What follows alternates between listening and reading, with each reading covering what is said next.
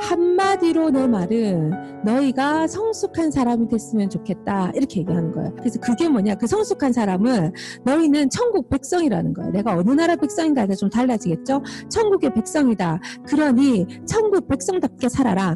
하나님이 주신 너의 신분에 합당하게 살아라. 하나님께서 너희에게 하시는 것처럼 너희도 다른 사람을 대할 때 너그럽고 인자하게 살아라. 이렇게 하나님 우리 결론적으로 이런 삶을 살기를 원한다라고 말씀을 하시는 거예요. 내가 언제 예수 믿었냐는 그렇게 중요하지 않습니다. 내가 지금 어떤 신분으로 태어났는가, 내가 어디에 시민권자인가가 중요합니다. 그래서 우리가 원정 출산 얘기 들어보셨어요? 주로 어디 가 미국 많이 가죠? 왜 원정 출산까지 가고 미국 시민권자 되고 싶죠? 전 세계에서 제일 힘이 강한 나라가 어딥니까? 지금 미국이죠. 그럼 그 미국의 시민권자면은 그들의 신분이 어떻습니까? 아무나 건드릴 수 없는 사람이 되는 거예요. 우리 지금 북한에 북한에 들어가려면 대한민국 시민권으로는 들어가기 좀 어렵습니다. 대한민국 여권으로는. 그런데 미국 여권이나 캐나다 여권이나 이런 여권은 들어가기가 쉬워요. 그리고 살아 나올 확률도 높아요. 그 사람을 건드리면 누구를 건드리는 거예요? 그 나라를 건드리는 거예요. 나라를 어, 건드리는 거니까 함부로 이 사람들을 건드릴 수가 없는 거예요. 건드릴 수가 없는 왜?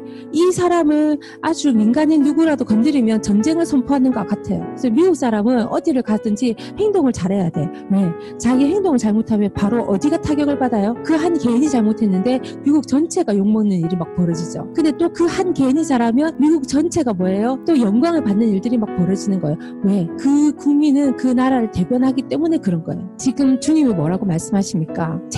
제발 좀 성숙한 사람이 좀 되라. 마음이 넓은 사람 좀 되라. 좀 베푸는 사람이 좀 되라. 남이 이렇게 한다고 이렇게 하고 저렇게 한다고 저렇게 하고 제발 좀 그렇게 하지 말고 좀 다 포용하고 좀 다 수용하고 이런 사람이 좀 되라. 왜? 네가 속한 그 나라는 그냥 일반 나라가 아니야. 네가 속한 나라는 일을 함부로 할 수 없는 권한을 줄 수 있는 그런 나라야. 너는 너무나도 많은 것을 소유했어. 우리가 어떤 한 나라의 시스템을 잘 이용하면 그 사람은 높은 권위로까지 올라 갈 수 있는 권한을 가집니다. 그 나라의 시스템을 잘 이용하면 내가 미국 시민권자가 돼서 미국의 시스템을 잘 이용해서 내가 법조계나 아니면 경제계나 교육계나 이런 일곱 영역에 들어가서 내가 어, 목소리를 낼 수 있는 사람이 있어요. 마찬가지로 하나님 나라도요. 하나님의 나라를 잘 이해해서 그 시스템대로 잘 하나님의 나라를 하는 사람들은 성공된 삶을 살 수 있습니다. 그래서 다른 사람들에게 힘이 있는 사람이 돼요. 어떤 사람이냐 하늘나라에서 그런 사람을 잘 포용하고 긍휼을 베풀고 하나님과 같은 일을 하는 사람에게는 그런 권한을 준다, 그런 힘을 준다라고 하나님 얘기하시는 거죠. 그럼 어떻게 해야 되느냐? 우리 앞에 좀 돌아보도록 하겠습니다. 그래서 하나님이 계속 법 얘기를 하고 계시는 거예요. 5장 17절을 보겠습니다. 내가 하나님의 율법이든 예언자든 성경을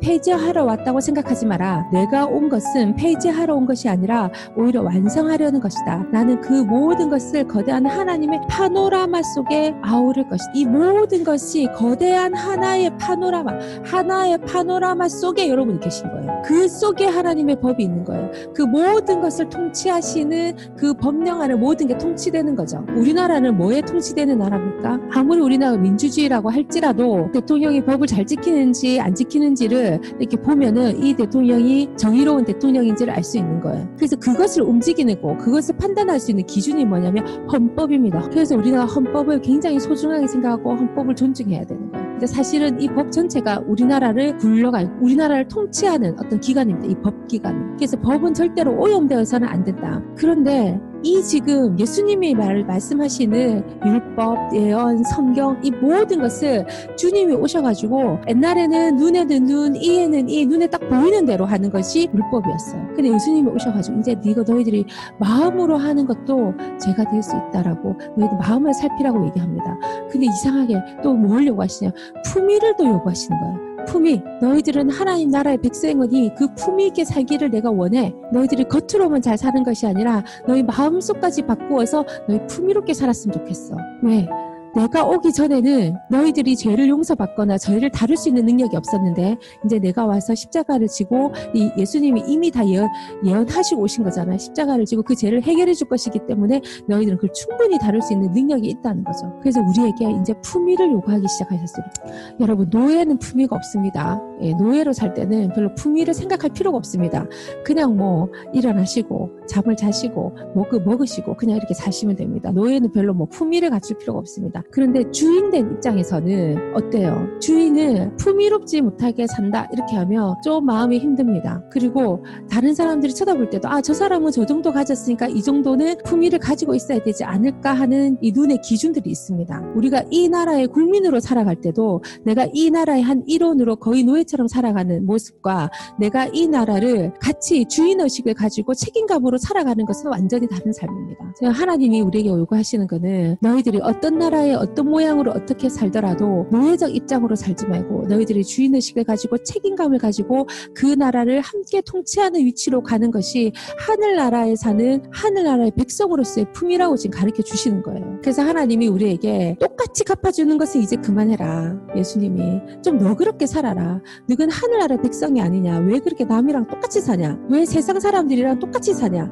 왜 노예의식을 가진 그들과 똑같이 사냐? 좀 너그럽게 살아라고 우리에게 말씀해 주시는 거예요. 그래서 여러분의 삶이 여러분의 감정이 주도하는 삶이 아니라 하나님이 법이 여러분을 통치하는 삶을 사시기를 정말로 추천하고 강구하고 어, 힘써서 말씀을 드리고 싶습니다. 이제는 우리가 우리의 감정을 넘어서는 어떤 책임감 있는 삶을 살, 살아야 될 때가 되지 않았나 생각이 듭니다.